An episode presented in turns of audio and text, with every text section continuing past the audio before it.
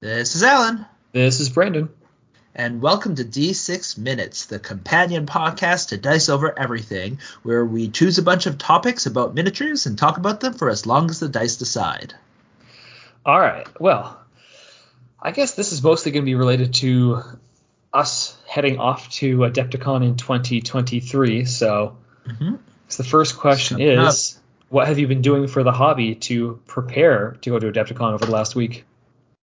Why you gotta be so specific? Four minutes. Because if you haven't been, you've been slacking. Putting me on the spot. Um, um, um.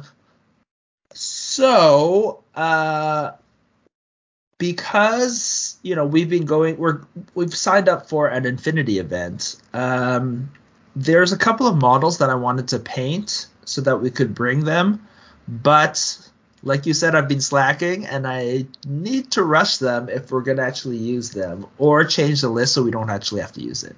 So, uh, so there's there's a model. I'm, I'm gonna be bringing assassins for uh, for the doubles tournament, and there's a model that doesn't actually. Well, so there's a, a profile in Assassins that we were planning on bringing that doesn't actually have a, a model, Yara Haddad, because she is the boss. Uh, she's amazing uh, for her points. She's just like super versatile, especially in Assassins, because she has MSV2 and an AP marksman rifle, which is just overall very, very useful. Uh, and on top of that, she can give anyone in her uh, link team for deployment, which is. If you don't play Infinity, you have no idea what I'm talking about, but it's pretty good. she can basically shoot through clouds and make you get additional deployment area for some guys. It's pretty good. Yeah. Yeah. So unfortunately, because she doesn't have a model, I had to like. So I do have one model that I I, I was using before. Uh, that was that's um a uh shoot what do you call them? Is it the a character? or is Odalisque. No, I just use an Odalisque. Yep. Um, but with a Spitfire. But then I was thinking, I was like, actually, you know what's a better model for that? And I was planning on using that. But then I was like, oh, what, what's a better model? And what probably most people end up using is the uh, Morbid Tuareg uh, sniper rifle. Mhm. And I so happened to have one just stored away. Uh, and so I broke it out, I sprayed it, and I started to paint it. But I'm like, Ugh. That's a hard thing to paint quickly. That is a really detailed cloak on it. Yeah. Yeah, so I could do it. It's just I have other stuff to paint too. Yeah. and the God's coming up. So uh yeah. I mean, I mean, I have three of those Tuaregs, but I've painted none of them. Let's just not go over how I have Oh, yeah? three of them when they come in a giant box of ten models. I do have one already painted, but it's the old one, which is a little bit of lead in it, so I threw that one away. Technically I didn't throw it away, it's in a box, so I don't I'm refusing to use it. Oh, so if I bring if I use that model, uh I will have to paint that that mini. Or otherwise, I'll just not use that model in our lists, which is another possibility. All and right. we've been talking about that because our yeah. How about you?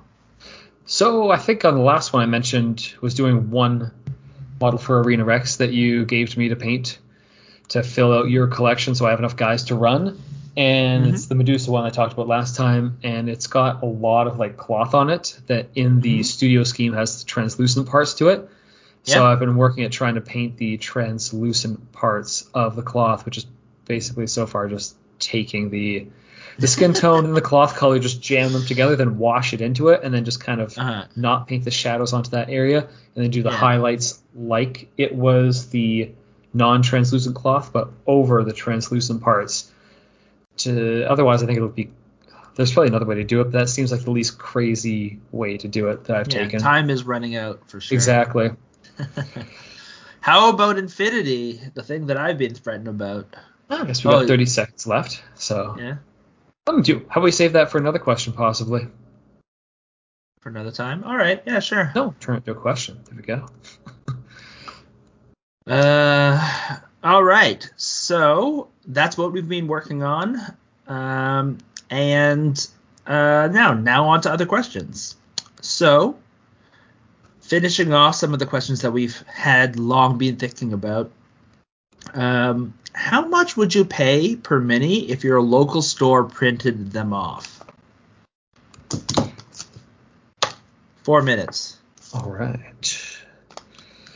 So I think that brings me to like how much I'm willing to pay for miniatures the store already sells. Uh-huh. Probably the easiest way to look at that. Uh-huh. And I would look at the high point on things that I'm not willing to buy and bring GW into this, where they try and sell you like a very basic lieutenant for a space marine, and it's like $45 Canadian. And I would just be like, no. Even though, because like with the 3D printing, you can get a like Mhm. customization to it, because often the sculptors will give you some different options and stuff like that if you're getting something premium. And kind of the like the Space Marine heroes have those options on their sprue too, so I see those as being comparable. And once you hit that like $45 price point for one miniature, uh, I'm out. So that Sure. that's not happening. In terms of like comparing it to other sculpts, So that's like the top level, right? Like, e- no matter what, you're not going to be paying forty-five dollars for a miniature, no matter what.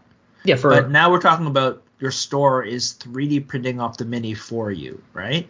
Mm hmm so And so, yeah, we're talking like a 28 millimeter scale thing here yeah. as kind of the standard. Mhm. So I'm easily willing to pay like $25 for just standard figures for like Okay. So I I would go beyond that to get something more custom. I think because that's just what it takes. Like a twenty five dollar figure is just like standard from your usual range. But if I want the But store this, to do this is something like a fancy custom- one. yeah, right? like a fancy twenty eight millimeter, I'm willing to pay twenty five for, or something just like limited edition ish that you have to that you can Uh-huh. pre order. I think I'd be willing to go to like thirty two Canadian to have the store just make what I want. If it was just like random crap they're offering, I probably wouldn't go that high. But if it's like, okay, here's something STL I have this size that I want you to put the effort into like printing, I think I'd be willing to go to that point. But I wouldn't do it very often at that price. I would only do like a couple a year at that price. Not a whole army. If you're talking like building Yeah. a whole squad of ten at that price, no, I wouldn't do Uh-huh. that. So, so when you think about the store 3D printing a model for you, you just think about it directly comparable to buying a miniature off the shelf kind of thing. To you, there's not really a difference. Assuming the store does all the cleanup and everything, there's really is no difference. You're, you're saying you don't Mm. feel anything uh, in terms of necessarily premiumness or or uh, cheapness, e- even though it's being 3D printed at the store. Well, if they use good quality, if they're using like Yeah. eight eight K, then then I Yeah. don't feel the difference. So the idea is basically as long as you get the good qual like you get the same quality, like there's no intrinsic cheapness or expensiveness that you feel. Yeah, I just see it as something that's more limited edition because it's like more of a Uh-huh. one-off than just having like piles of these like D and D figures shipped that you would just like Yeah. throw in a box with no case that are worth three bucks a piece. So there is some sort of premium for them printing them off on demand for you. Yeah, compared to other exclusive stuff. Interesting. They have to put their personal labor into it rather than like because the sculpt rather than just the company having putting out a production run. Yeah, interesting because for me, when I look at it, because I have a 3D printer, uh, the alternative is not just. It's somewhere in between where because I feel like I could possibly go home and print this myself. I'm coming at it almost from the other end where I look at it and I'm like, well, how much effort would I be willing to put into 3D printing it myself, calibrating, making sure everything works. If there's a bad print, going back and like redoing it, which is like kind of a pain in the ass, honestly. Um, and how much is that actually worth? And when I look at uh, miniatures, like there's one thing about like if if there was a store that just 3D printed like 3D printed it for me, that is worth a decent chunk per miniature, right? So I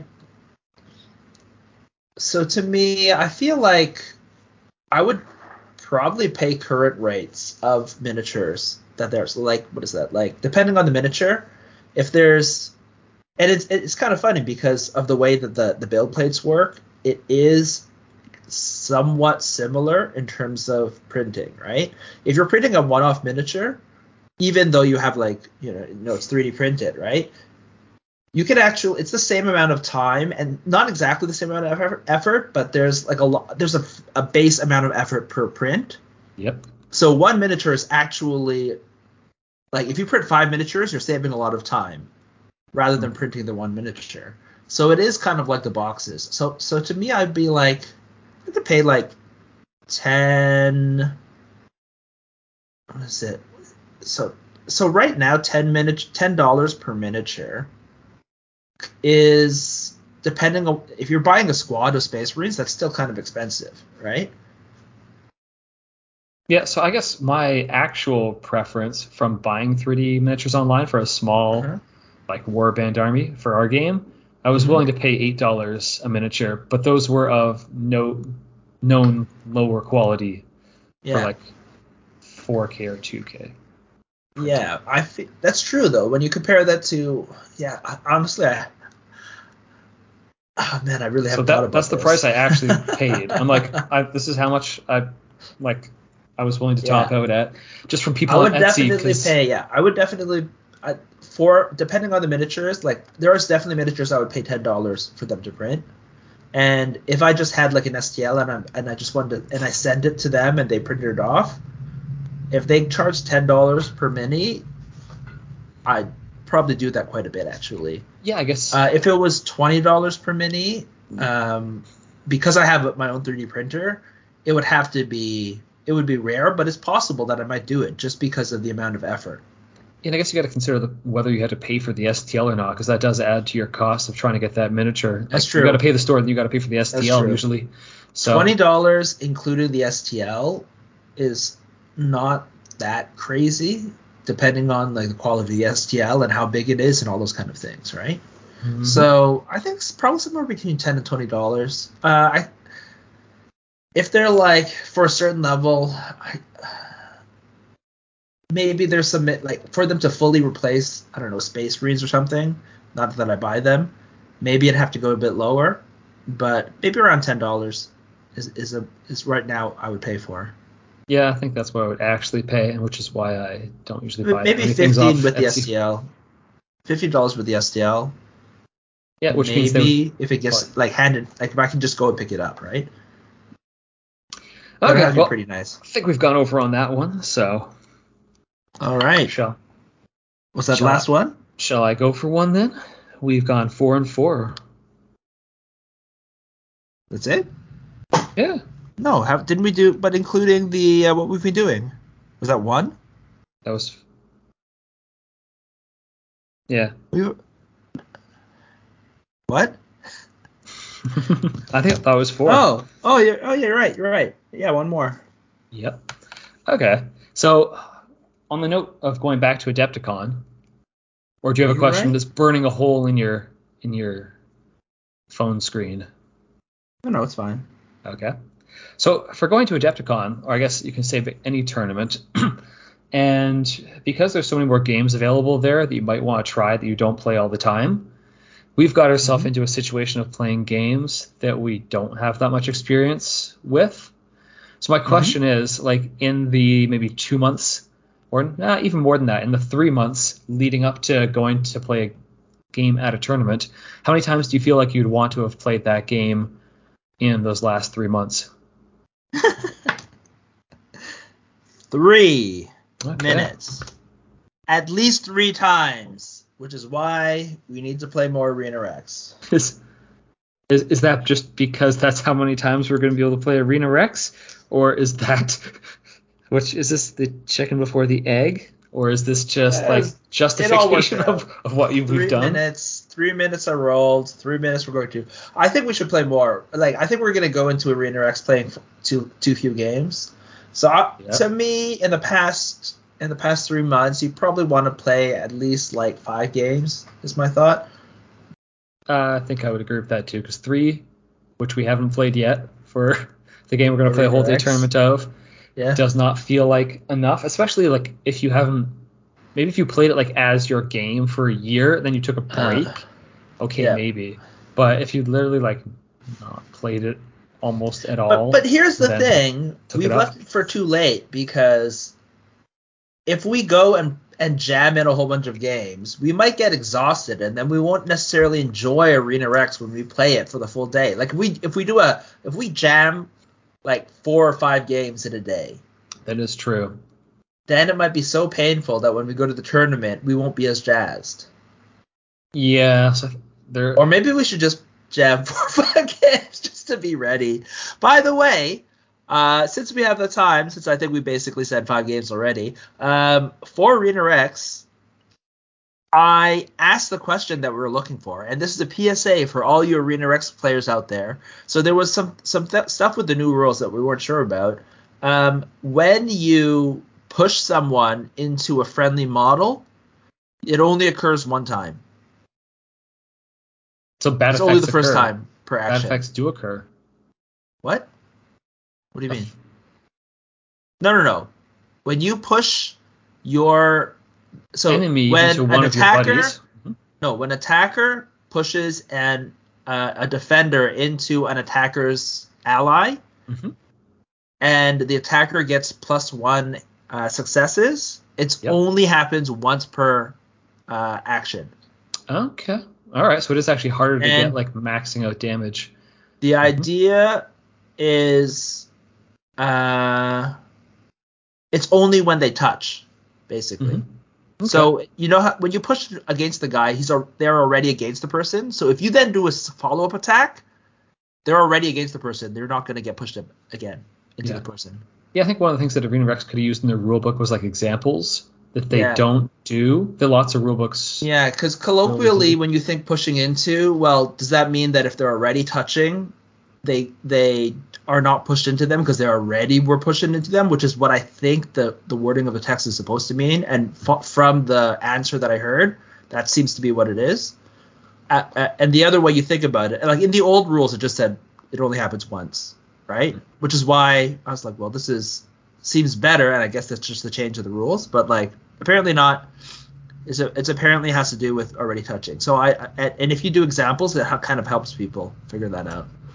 Yeah, rather than having to sort of interpret the most literal way. So, all right, I think we. That's why you need to play five times. But you also apparently in between the games, you need to look up rules and ask questions on the rules forums. I Hmm. I, I asked on on um, Discord because otherwise we'll have five games of a game that you guys made up and is entirely different from the actual game uh, you'll be playing because you got a whole bunch of rules wrong.